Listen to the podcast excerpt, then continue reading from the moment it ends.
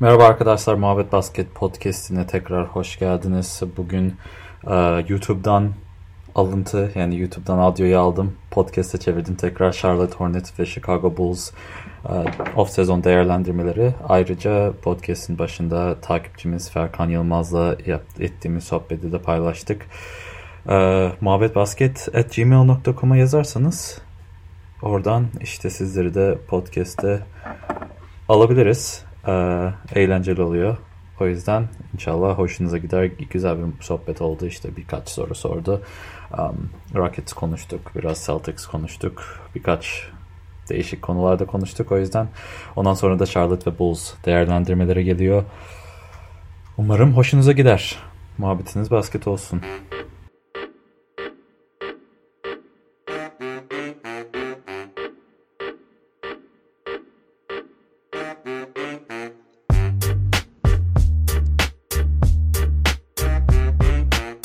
Evet arkadaşlar, e, şu an Erkan Yılmaz'la beraberiz. E, geçen bölümde ya da geçen uzun podcastimizde demiştik e-mail atarsanız muhabbetbasket.gmail.com'a e, podcastimizi de alırız dedik. Takipçilerimizle tanışmak istiyoruz. Ferkan, ne haber, nasılsın? İyiyim abi, sen nasılsın? Selam bu arada.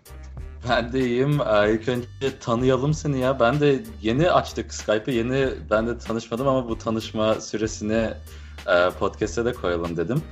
E, yaş kaç? Nerelisin? Ne yapıyorsun? Okuyor musun? Abi ben 15 yaşındayım. Liseye gidiyorum. Şu an Karaman'da yaşıyorum. Öyle işte. Hangi takımı tutuyorsun? Ben Houston Rockets'tayım abi. Rockets neden? Nereden gel? Ben çok merak ediyorum. Türkiye'de takım tutma aşamasına nasıl geliniyor? Çünkü burada şehrin şehrinde yaşamıyorsun ya. O yüzden farklı sebepler oluyor. Sen neden Houston Rockets'ısın? Ee, abi 2015 ben bayağı geç başladım NBA izlemeye 2015'te. Ee, ilk izlediğim sezon 2015 sezonuydu işte. Ee, o sezon Harden'ın e, MVP sıralamasında ikinciydi zaten. Ve ben MVP'yi alması gerektiğini düşünüyordum. Neyse oraya geçelim. Yaptıklarını çok sev Curry'nin kazandığı sezondu değil mi o? Evet. E, ilk sezonu. Evet evet. E, sonra işte dedim çok güzel bu takım. Harden da çok iyi falan. Öyle. Biraz rastgele gelişti. Enteresan. Burada bazı yani Rockets'i izlemeyi çok da sevmeyen insanlar da var. Harden'ın işte foul arayışları, işte Rockets'in tamamen oyunu üçlük ve uh, foul alma için oynaması. Yani bunlar hakkında ne düşünüyorsun? Ya hmm, bilmiyorum benim hoşuma gidiyor. İnsanların hoşuna gitmiyor olabilir ama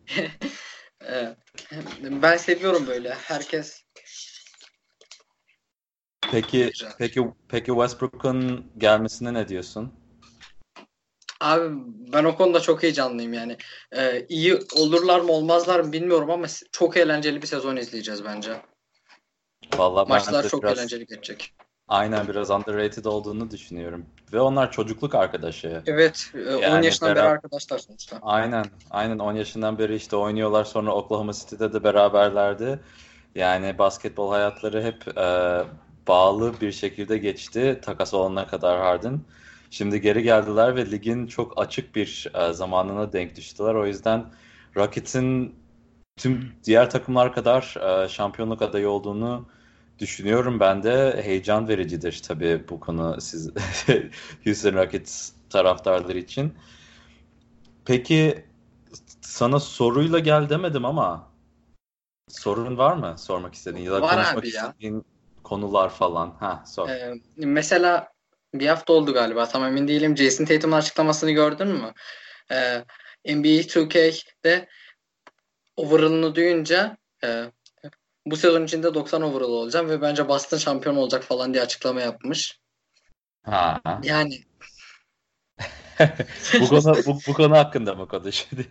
e şimdi Jason Tatum'un uh, 2K şeyi kaç overall hatırlıyor musun? Tam bilmiyorum da hemen bakayım istersen. Ben de Google'a bakıyorum şimdi de. Um, Tatum'un 87 yok. Evet 87 ya. Yani 87 aldıysa niye sinirleniyor onu anlamadım. Tabii 87'yi belki düşürmü ilk sezondan sonrası. Ha, 85 hayır, 85. 85 İlk sezonundan sonra aynen geçen sene 87 almıştı e, çaylak sezonundan sonra. Şimdi de 85 oldu. Yani bence Boston'ın zaten underrated olduğunu düşünüyorum ben. Çünkü e, Kyrie'siz geçen sene yani evet. iki sene önce Kyrie'siz sonuçta Doğu konferans finallerine çıkmışlardı. LeBron'u çok zorladılar. 7 maça götürdüler. Aynen 7 maçı götürdüler. Sonra şimdi Jalen Brown'la Jason Tatum'un o rollerde daha iyi olduğunu görmüştük o sezon. Kyrie gelince böyle tüm takım kimyası falan değişti. Ya şimdi Marcus Smart da yani hepsi bir tık daha daha iyi oyuncu olarak geri dönecekler. Bir de Gordon Hayward'ın çıkış yapma ihtimali çok yüksek. Gordon Hayward'ın Utah Jazz seviyesine gelirse bu takım diğer takımlar kadar şampiyonluk adayı olduğunu düşünüyorum. Evet. Ee, ama geçen seneki Gordon Hayward gibi olursa sezonun sonundaki bile yani sezonun sonunda en iyi Hayward'ı geçen senenin. Evet. Ama Jazz, Jazz seviyesine geri dönememişti. Ama dönerse Tatum ve Jalen Brown bir tık üst seviye çıkarsa Marcus Smart'la beraber yani bence Daniel Tice da bence biraz underrated bir pivot. Tam yeni nesil yani topu da çok istemiyor. elinde olmasına gerek yok. Defansif anlamda switch yapabiliyor. Ve hareketli işte, ya. Üçlük atabiliyor. Hareketli aynen yani Daniel Tice'ı herkes a pivotu yok falan diyor Boston'ın ama oynadığı maçlarda iyi performans gösterdi ve şimdi yani Kanter'le beraber playoff'larda çok başarı sağlayamazlar herhalde ama Tice gibi çok yönlü e, şeyleri de var. Pivotları da var. Ama Boston'ın e, geçen seneki başarısızlığının en büyük sebebi olan Kyrie gitti. Onun yerine çok uyumlu bir karakter Kemba geldi yani. Bu çok büyük büyük deli sebebi bile olabilir tek başına. Aynen. Ke- Ke- Kemba'yı e, konuşmayı yani daha gelmedim bile. Kemba da işte takımın en iyi oyuncusu ol- olarak başlayacak herhalde sezona ama bence Celtics'in şampiyonluk adayı olması için ya Jason Tatum ya Jalen Brown takımın en iyi oyuncusu olması lazım. Yani skorer olarak. Kemba'nın biraz daha oyun kurması lazım. Ve yani Kemba'nın da 50 sayı attığını görüyoruz. Çok yetenekli bir kadro. Ee, o yüzden yani Celtics gayet iyi olabilir. Geçen senenin bozukluğu tamamen Kyrie'nin Kyrie'den kaynaklanan bir şey olduğu için Tatum'un sezon sonuna kadar 90'lara çıkma ihtimalini yüksek görüyorum. Şampiyonluk e, yüzdeleri zaten her takım için çok düşük ama imkansız değil bence. Doğru. başka ne, sen ne zamandır takip ediyorsun bize? Ben e, galiba 15. podcast olabilir. İlk dinlediğim podcast oydu. Ee, MVP şeyini falan tartışmışlar. Evet. Evet evet iyi o zaman. Olmuş. Zaten kaçları kırklara falan çıktık diye biliyorum. Evet. Ama evet abi güzel oldu böyle tanışma. Başka konular var mı? Yoksa yani bu takipçi muhabbetleri bir biraz kısa tutalım diyorum dinleyiciler için ama biz daha kapatınca konuşabiliriz. Abi bir de e, şeyi soracaktım. Christmas maçları yayınlandı ya. Ha. Çok eğlenceli bir gece olacak. Ne düşünüyorsun? Şimdi Christmas şeyini de açayım önüme. Ben de onlara bakmıştım aslında. Ee, Lakers Clippers zaten evet. müthiş bir maç olacak. Ya, yani o ilk ilk gecenin şey, ma- Söyle. Ben şeyi çok isterim. Yani Lakers Clippers maçlarında Staples Center'ı ikiye bölseler böyle çok hoş olur bence. E, gerçi ha. Clippers yeni sahaya taşınıyor ya. Taşınıyor da. Çok güzel bir fikir ya. Yapmazlar ama çok güzel fikir. Yani yarı Clippers, yarı Lakers. Hele böyle şey de yapabilirler. Ta, sahayı bile bölebilirler. Yani evet. taraftarları değil bir sahanın bir, bir yarısı Lakers logolu falan mor, sarı falan. Diğer diğer yarısı kırmızı, mavi, beyaz. Çok güzel bir fikir aslında. Onu ama yapmazlar maalesef. İki maç yapsalar iyi bence. İki evet. tane normal Lakers, normal Clippers, iki tane de birleşik süper olur. Ama diğer maçlarda uh, New Orleans Pelicans, Denver Nuggets bu değişik. Yani iki tane çok büyük market olmayan takım yani takım olarak basketbol olarak çok eğlenceli bir evet. maç aslında. Zion Williamson, Lonzo, Ingram, Nikola Kal- Jokic. Aynen sonra diğer diğer takımda işte Jokic, Jamal Murray, Nuggets sonuçta geçen sene neredeyse İkinci birinci o. olacaktı. İkinci oldu ve yani bir bir süre birinciydi Batı'da ve bu sene de birinci olacağını düşünüyorum ben Nuggets'in normal sezonda en azından. O yüzden bu maç çok eğlenceli olacak basket severler için ama basketi NBA'yi çok yakından da takip etmeyen insanlar bir Zion'ı bilirler bir de Nuggets'i belki geçen sene playofflardan bilirler ama aşırı büyük şey e, bir matchup değil normal çok yakından takip etmeyenler için. Evet. Celtics Raptors çok eğlenceli olur. Yani bütün bu maçlar eğlenceli olacak zaten. Celtics Raptors, Bucks 76ers uh, o da yani Doğu'nun en iyi iki takımı olarak görülüyor zaten bu ikisi. Um, sonra da asıl maç yani prime time maçı Rockets Golden State Warriors. Ya benim izleyeceğim maçta o zaten. Aynen aynen ya ben bütün maçları izlemeye çalışacağım aslında ama baya eğlenceli bir gün olacak. Ee, bunları da konuştuk iyi oldu. Sen en en çok hangisini bekliyorsun o maçlardan? Abi e, Rockets Warriors maçını Ah, hayır ya Los Angeles derbisi çok daha eğlenceli olacak. Onu bekliyorum.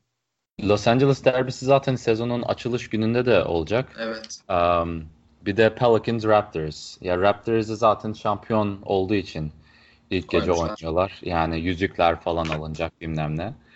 Um, o yüzden anlay anlayabiliyorum ama normalde Pelicans Raptors ilk gece maçı olmaz olmazdı diye düşünüyorum. Ama evet. Lakers Clippers onu geri çeker yani ilgiyi. Ee, ben bir de şeyi soracaktım. Hani bu sene dengeler çok değişti ya. Evet. Özellikle Batı'da.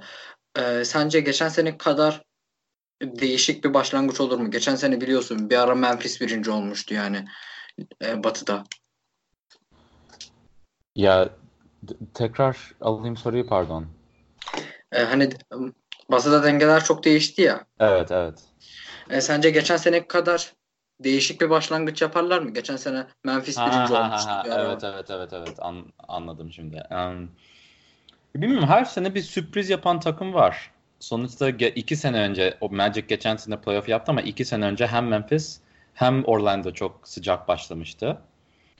Um, ama sonra çok soğudular yani. Devam et sürdüremediler. Uh, böyle böyle oluyor. Yani her sene bir iki takım böyle çok sıcak başlıyor sonra düşüyorlar ve yani bilmiyorum olabilir. Memphis'ten çok bir şey beklemiyorum aslında ama başka hangi takım yapabilir? Bunu yani Hawks Mesela geçen sene başlayabilir. Houston çok kötü başlamıştı hatırlıyor musun? Bilmiyorum 14. falan oldular bir ara. Dedim Aynen ne yapıyor bunlar? Sonra Aynen. Chris Paul sakatlandı zaten. Harden'ın run'ı başladı 32 maçlık. Sonra da Chris Paul geri geldi. Sonra Harden'la beraber o başarıyı yakaladıkları için Chris Paul'un eline geçmedi top. Sonra işte araları bozuldu bilmem ne bilmem ne. Onu görüyoruz. Değişik değişik şeyler oluyor. O yüzden sezon uzun yani 82 maçı kısaltalım diyorlar ama kısaltmayınca çok değişik değişik şeyler olabiliyor sezon çok içerisinde. Eğlenceli şeyler olabiliyor. Yani. Aynen. Ya bence kısaltsınlar. 82 biraz Aynen. fazla ama oyuncular çok yoruluyor evet. ya. Aynen. Aynen öyle. O zaman ben bir de şeyi ha. diyecektim gelecek sene Miami Heat çok eğlenceli bir takım olacağını düşünüyorum. Ve sence bu e, doğuda ilk beşi zorlarlar mı? Ya ben de bugün yeni işte Miami Heat'e bakıyordum. Çok um, yani bunu sorman iyi oldu aslında. Çünkü Bam Adebayo şimdi Amerikan milli takımına çağrıldı. 15 kişilik kadroya alındı ve genelde bu kadroya alındıktan sonra patlama yapan oyuncular oluyor. Hele genç oyuncular bu kadroya alın, alındığında. Yani o yüzden hem Kemba, Jason Tatum ve Jalen Brown üçü de milli takımda oynuyor. Evet. Ee, o yüzden Boston'ın başarılı olacağını düşünüyorum. Çünkü milli takımda oynayınca ertesi sezon çok iyi geliyor başlıyorlar genelde. Um, çünkü böyle daha hızlı ısınıyorlar. Maç antrenmanları böyle yani maçlar başlayınca zaten ısınmış ve hazır oluyorlar. Diğer oyuncular daha hala ilk maçlarını oynamış oluyor. Bunlar bir Dünya Kupası oynamış oluyor. Bam Adebayo da aynı şekilde. Jimmy Butler zaten yani süper bir oyuncu. Bam Adebayo da müthiş defans oyuncusu. Onların defansı çok iyi olacak. Justice Winslow'la beraber yani Dion Waiters'ın da resimlerini görüyoruz. Dion Waiters en son zayıf halinde neler yaptığını görmüştük sakatlanmadan evet. önce Miami Heat'te. O yüzden çok yönlü bir takım olacak. Ee, bir de e, şey var. oynuyorlar. Jim Butler'ın en son takımın taşıyıcısı olduğu zaman Chicago Bulls ve o Chicago Bulls neredeyse Boston Celtics'i deviriyordu playoff'ta.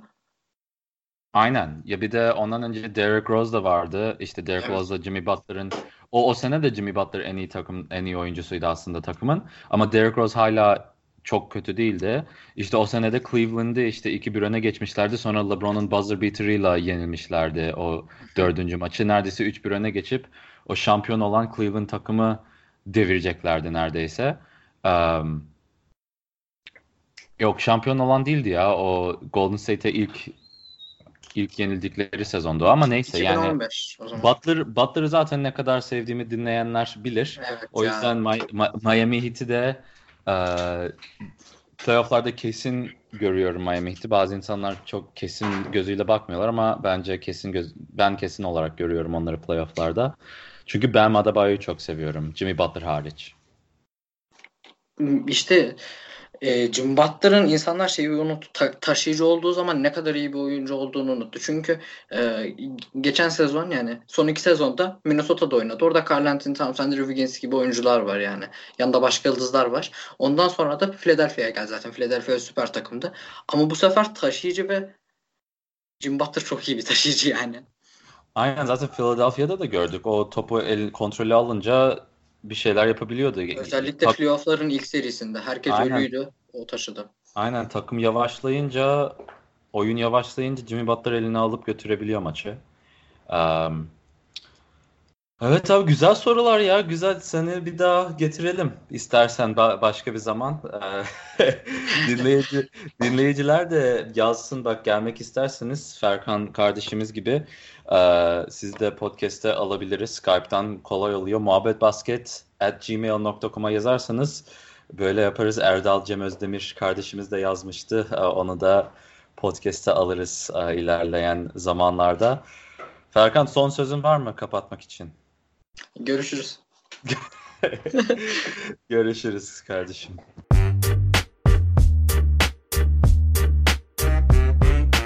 Merhaba arkadaşlar, Muhabbet Basket'e yeniden hoş geldiniz.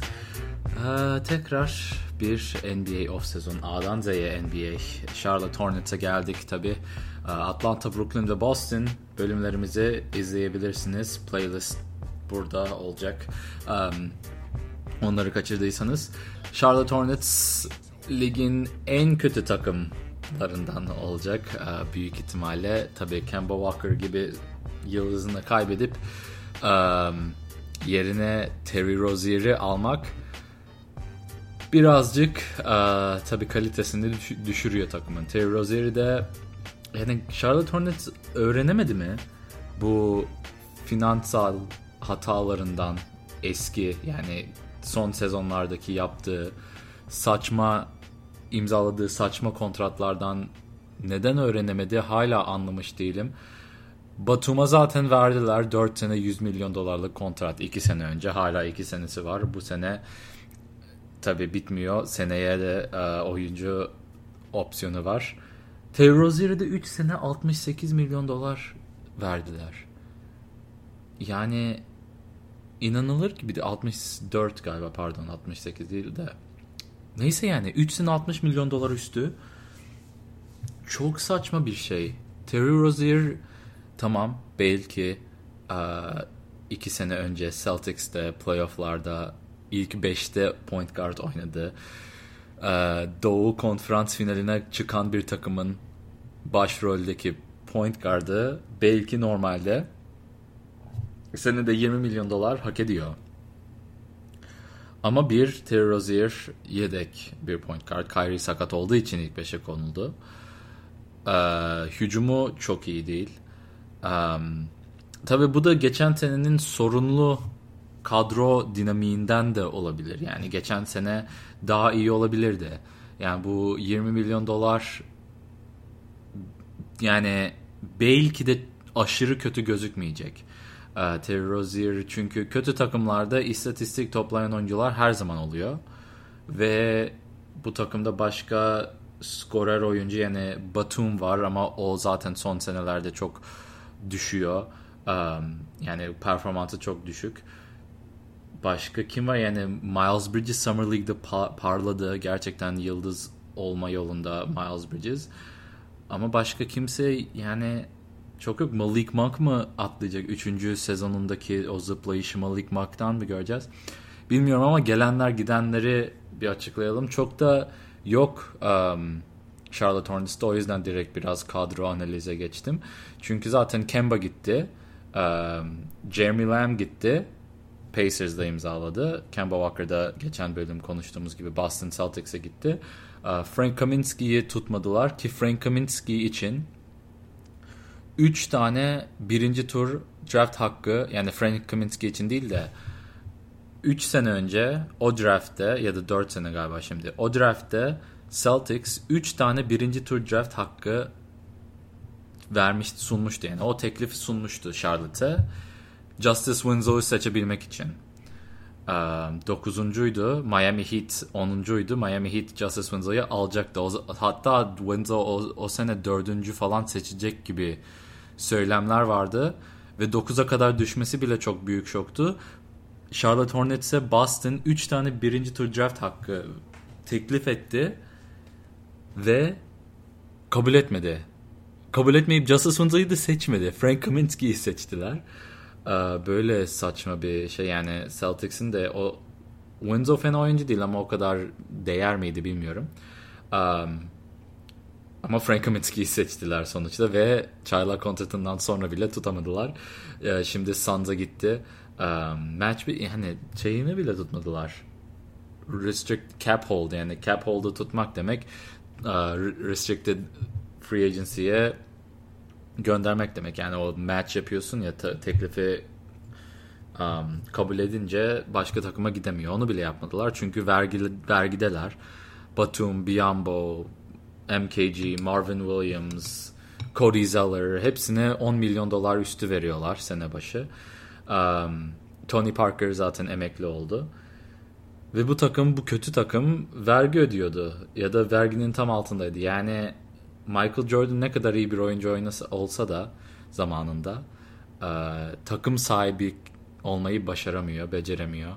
E, draft picklerini biraz konuşalım. E, üç tane draft pickleri vardı. E, üçüncüsü zaten 52. seçilen Jalen McDaniels. Hiçbir şey bilmiyorum o oyuncu hakkında. Ama istatistikleri önümde. Bir dok, a, yok 2.08'lik 80 kiloluk e, bir forward yani 4 numara belki small ball 5 oynayabilir. Üniversitede San Diego State'te 16 sayı 8 rebound 2 asistle oynadı. Yani takıma büyük ihtimalle aslında genç takım, rebuild yapan takım belki minimum kontrata imzalarlar. Ama PJ Washington ve Cody Martin'ı konuşmak istedim. PJ Washington onların birinci tur draft hakkıydı. 12. seçildi. PJ Washington yani pozisyonu için yani 4 numara 2.03'lük e, boyuyla 103 e, kilo yani iri boyuna göre ama ne bileyim aslında 4 numarada 2.03 çok da kısa değil ama büyüklere karşı zorluk çekebilir. Um, oyun yap oyunu birazcık kime benzer bilmiyorum ama daha çok post up yapmayı seviyor bitirici yani potada potanın etrafındaki bitirici vuruşları çok iyi. çok pas atmıyor yani, ama akıllı bir oyuncu, fizik fiziğini iyi kullanan bir oyuncu ve reboundları çok iyi olan bir oyuncu. Rebound reboundlar da genelde üniversiteden NBA'ye aktarılan bir yetenek. 15 sayı, 7.5 blok, 1.8 asistle oynadı. Ee, verimli de oynadı. %50'nin üstünde e, isabet tutturdu. Üçlüyü de %42 ile attı üçlüyü. Sadece iki tane maç başı atış kullandı ama %42 iyi. Yani tam bir böyle daha kısa bir Al Horford düşünün. Tabii Al Horford bir star yani all star ama yani oyun stili olarak e, post up yapmayı seven, e, üçlük boşken üçlük yapmayı atmayı seven, drive and kicklerde e, doğru kararları verebilen bir oyuncu ve potun etrafında bitirebilen oyun yani baskete sokabilen bir oyuncu topu. PJ Washington böyle yani Miles Bridges ile beraber e, genç bir 3-4 ikilisi olacak. Malik Monk ve Terry Rozier o kadroyu tamamlar herhalde. Yedekten Dwayne Bacon işte pivotları da Cody Zeller hala herhalde oynar. Biambo hala takımda Marvin. Yani böyle çok tecrübeli ama gereksiz oyuncular birazcık. Biambo ile Marvin Williams'ın kontratları bit, bitecek bu sene. Um, evet bir de Cody Martin'e gelelim. Cody Martin'i yani çok izlemedim sene içerisinde ama bu konuşma için, video için biraz izledim. Daha fazla izledim yani. 2.01 boyu boyu var. 92 kilo. Biraz daha ince. E, neredeyse aynı boydalar PJ Washington'la ama topu yere vurabiliyor. Pasları çok iyi veriyor. Yani bazı pasları var inanılmaz. E, oyun kurabiliyor. Yani üçlüğü o kadar iyi, iyi değil ama %36 yani bu gelişebilir. Daha çok yani topla beraber oynayabilen, atletik, hızlı, daha çevik bir oyuncu. Um, da kanattan yedekten gelir bence. Yani imzaladılar mı tam emin değilim ama imzalarlar. Uh, çünkü bence böyle oyuncular gerekli. Tabi uh, PJ Washington 2 sene oynadı. Şu an 20 şu an 21 yaşında. Cody Martin de 4 sene oynadı. 4 ee, sene oynayınca tabii şimdi 22 ya da 23 yaşında doğum gününü yazmıyor burada. Neyse işte 22-23 yaşında olacak e, bu sene Cody Martin. Ama evet yani geriye kalan oyuncuları zaten konuştum hepsini. Malik Monk'tan çok büyük şeyler bekliyorlar. Terry Rozier zaten yani büyük şeyler beklemeleri lazım bu kontratla. Nicholas Batum'un formu her sene düşüyor gibi. Um, zaten ligin en kötü durumda olan takımlardandı. Çünkü Kemba dışı kimse yoktu. Ne, uh, playofflara sadece bir kez kaldı bir iki sene önce. Miami Heat'le eğlenceli bir seri olmuştu. Uh, bundan sonra artık rebuild'e başlıyorlar. Nasıl devam edecekler bilmiyorum ama Kemba Walker'a maksimum kontrat da önermediler. Teklifi sunmadılar. Bu, bu da çok saçma. O kadar kalmak istedi adam. Bari tutsaydın yani madem Terry Rozier'e vereceksin bu kontratı. Yani Kemba Walker'a maksimumu önermeyip Terry Rozier'e bu kadar fazla para ödemek aşırı mantıksız. yani nasıl bir kafa yapı var bilmiyorum. Kararların son kararı kim veriyor bilmiyorum. ama benim vereceğim kararlar değil onu diyebilirim.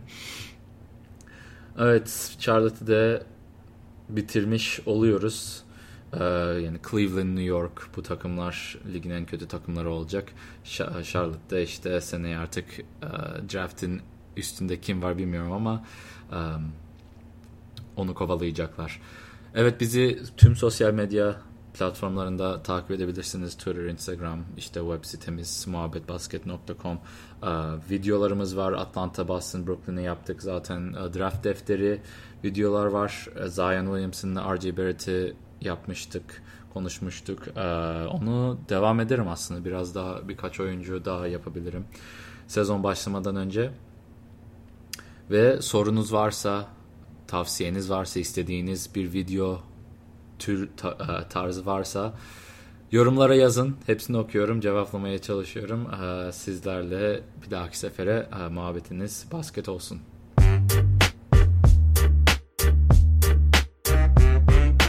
Merhaba arkadaşlar. Bugün Chicago Bulls'un off sezonunu değerlendireceğiz. Kimler geldi, kimler gitti onları konuşacağız.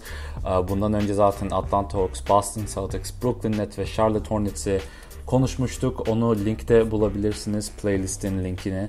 Um, Chicago Bulls benim tuttuğum takım. Ee, gelenler gidenler de çok fazla yok. Ama güzel hamleler yaptı bence. Ee, konuşacağız tabii bunları. İlk önce draft'tan başlarım. Kobe White'ı 7. sıradan seçtiler.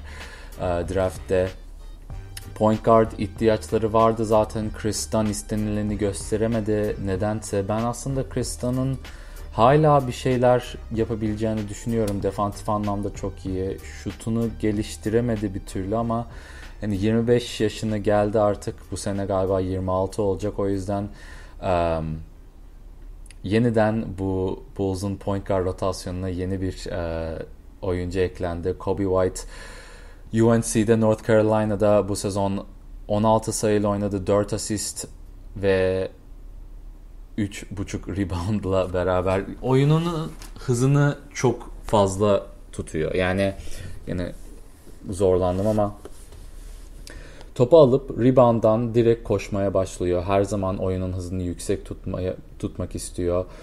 Bu bu Bulls'un genç takımına yarayacak bence çok işine yarayacak. Çünkü Boylan geçen sene nedense yavaş oynuyordu antrenörleri Jim Boylan. Ama bu sene daha hızlı oynayacağız deniliyor. Zach Levine ile beraber Otto Porter, Laurie Markkinen, Wendell Carter genç bir takım koşması lazım ve Kobe White bu takımın hızını gerçekten çok iyi yönetebilir bence. Çünkü üniversitede kaç, kaçan top olsun, geçiş hücum olsun, karşı takım sayı bile atsa direkt koşuyor, hızlı oynuyor ve çok eğlenceli bir oyuncu. Catch and, catch and shoot'larda um, bayağı iyi bir üçlük yüzdesine sahipti. Yüzde 40'ın üstünde üniversitede neredeyse uh, en iyi catch and shoot um, oyunculardan bir tanesiydi. O yüzden topu hep elinde olmasına da gerek yok. Ama Kobe White Summer League'de de bayağı izledim. Yani bu sene hazır mı bilmiyorum. Bu sene biraz zorlanabilir. Biraz güçsüz. Defans da çok zorlanacak. Ve fazla riskli kararlar vermek. Yani Summer League'de riskli kararlar verip çok top kaybı yaşadı.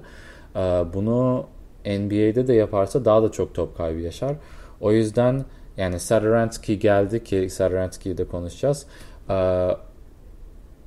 Yani Kobe White yedekte bench'ten gelecek bu sene ki çok da verimli olur mu bilmiyorum. Genelde rookie point guardlar yani çaylak point guardlar çok verim gösteremiyor. Takıma faydalı katkı, sağ, katkı sağlayamıyor. Trey Young'ı bile gördük sezonun ilk yarısında çok zorlanmıştı. Kobe White da kendine gelir inşallah gelişir ama ikinci, üçüncü senelerde en iyi, en yüksek noktası galiba De'Aaron Fox gibi bir oyuncu olabilir ama e, tabii öyle şeyler koymak istemiyorum. E, o potansiyele sahip mi bilmiyorum ama inşallah oraya kadar gelir. E, bir Bulls taraftarı olarak e, seviniriz. E, Daniel Gafford çok atletik, 38. seçtiler. Çok atletik bir oyuncu, uzun. Yani blokları çok iyiydi. Defansif anlamda ayakları hızlı. Ama çok da süre bulamayacak büyük ihtimalle. Çünkü ofansif oyunu, hücumu biraz kısıtlı. Ee, çok bir şey yapamıyor. Sadece işte aliyuplarda sıçrayabiliyor çok iyi bir şekilde. Ee, ama şutu pek yok. Bitirici vuruşları çok yok. Um, defansa dediğim gibi blok yapabiliyor ama yani 2-11 boyuyla biraz ince de çok güçlü değil. Ee, ama Cristiano Feliciano'nun önüne geçebilir rotasyonda. Bakalım eğlenceli böyle atletik oyuncuları ben e, severim. Um, ama hiç üçlüğü yok. O, o yüzden bilmiyorum. Göreceğiz. Um, gelelim free agent'te gelen oyunculara. Thaddeus Young Pacers'dan ayrıldı ve Bulls'da 3 sene 40 milyon dolarlık bir kontrat imzaladı. Thaddeus Young bence çok iyi bir hamle. Çünkü Bulls'un her zaman zaten Lowry ve Wendell'ın arkasındaki e, genişlik yani rotasyon çok dardı. Yani Felicio olsun, Robin Lopez olsun ondan sonra kimse yoktu. E, o yüzden şimdi bu Thaddeus Young, Wendell Carter ve e, Lowry Markin'in üçlüsü e, 4-5 rotasyonunu gayet stabil tutacak. Daniel Gafford da belki or- oranın içine girebilir, oynayabilir, süre bulabilir. Ee, Darius Young her şeyi yapabiliyor. Defansif anlamda iyi atletik hatta 3'e bile kayabilir çok gerekliyse. yani üçlük atabiliyor. Potaya gidebiliyor. Defans yapabiliyor. Yani istediğin her şeyi yapabiliyor ve böyle genç takımlara tecrübeli oyuncu da lazım. Ee, Darius Young'ın playoff tecrübesi var. Yani bence çok iyi bir lider olabilir bu takım için. Ben Baya mutluyum bu uh, imzayla. Thomas Satoranski'yi zaten azıcık bahsetmiştik. Bence ilk 5'teki point guardımız Satoranski olacak. Kristan'dan gerçekten ümidi kestilerse Kesmedilerse belki Saransky yedekten de gelebilir. Saransky hem 1 hem 2 oynayabiliyor. Wizards'da hatta biraz 3'te de oynamıştı. Çok 3'te görmek istemem aslında. Yani biraz tabi uzun boy lazım kadroda. Saransky 3'e geçince bayağı kısa bir line-up oluyor. Beşli oluyor. Ama o da üçlük atabiliyor, defans oynayabiliyor. Yani hem Daricen hem Saransky sahada yapmak istediğin her şeyi becerebiliyor. Doğru düzgün yapıyor. Hırslı oyuncular, enerjisi yüksek oyuncular ve her pozisyon savaşacak oyuncular ve böyle oyuncular lazım genç takımlara. Çünkü genç oyuncular da onlardan hırs alabiliyor. Ben mutluyum şahsen bir Bulls taraftarı olarak. Şimdi bu Saransky, Chris Dunn, Kobe White üçlüsü de point guard, Zach Levine aynı şekilde point guard, shooting guard o rotasyonu sabitlemiş durumdalar. Ee, Tabi Ryan Archidiakono Ryan Archidiakono'yu da kadroda tuttular. Shaq Harris'in de defansif anlamda tuttular. Bunları daha detaylı bir şekilde anlatabiliriz belki ilerleyen zamanlarda ama e, Luke Cornett'i de imzaladılar. 2 sene 4 milyon dolarlık kontrat galiba sene başı 2 e, milyon. Saransky'de 3 sene 30 milyon dolar yani ortalama 10, 10 milyon dolar sene başı. Cornet uzun boylu, üçlük atabilen bir oyuncu. Ee, Knicks'te Unicornet diyorlar. Luke Cornet'e. Yani defansif anlamda çok da iyi değil. Ayakları yavaş ama ciddi anlamda iyi bir şutör. Ee, yani alan yaratmak istiyorsanız takımınız için 5'e koyarsınız, 5 numara pivota koyarsınız Cornet'i. Um, defansta artık uzun boyuyla çünkü cidden uzun bir boyu var. Cornet'in boyunu hemen bir araştırayım sizler için. Uh, seven feet one yani ne oluyor? Maalesef burada İngilizce oluyor ama yani çok süre bulur mu bilmiyorum dediğim gibi Thaddeus Young, Larry Markin Wendell Carter oynayınca Cornet'e çok da vakit olmayabilir ama oynayınca da alan yaratır, üçlük atar. Ee, 2.16 boyuyla um, Luke Cornet şutör. Yani başka kim kaldı şimdi? Gidenlerden bahsedelim. Robin Lopez takımdan ayrıldı. Bucks'la imzaladı. Robin Lopez zaten bu takımda kalmayacaktı. Çok verimli bir oyuncu, tecrübeli bir oyuncu ve playoff takımlarda başarılı olabilecek bir oyuncu ve artık yani bence bu Jim Boylan'dan genç oyunculardan biraz da bıkmış da olabilir. Ee, tabii ikizin ikizinin yanına da gitmek istedi ee, Robin Lopez. Ee, Walt Lemon Jr. da ayrıldı. Yani bu takım neredeyse aynı kaldı ee, gelen oyuncular dışında. Evet yani kadroya bakarsak Otto Porter 3'te oynayacak. Zach Lavine 2 yani birden Saransky, Zach Lavine, Otto Porter, Larry Markkinen ve Wendell Carter gibi güzel eğlenceli bir beşli. Arkasında Saransky, Chris Dunn, Chandler Hutchison ikinci sene oyuncusu. Um, Denzel Valentine belki oynayabilir o 2-3 oynuyor. Uh, Cornet'i bence iyi ki aldılar çünkü Darius Young dışı başka kimse yoktu. Gafford, Cornet artık kim oynarsa Felicio da hala kadroda. Böylelikle Bulls'u da tamamlamış olduk arkadaşlar. Bizi Twitter'dan at muhabbet basket Instagram'dan at muhabbet basket web sitemize de muhabbetbasket.com'a giderseniz e, yorumları da bırakın abone olun olmadıysanız zile basın e, bildirim gelsin yeni video gelince tüm takımları yapacağız böyle kısa bölümlerle Ömer'le beraber podcastlerimize de devam edeceğiz galiba ya yarın ya bu yani bu hafta bir podcast gelecek arkadaşlar. Bir dahaki sefere muhabbetiniz basket olsun.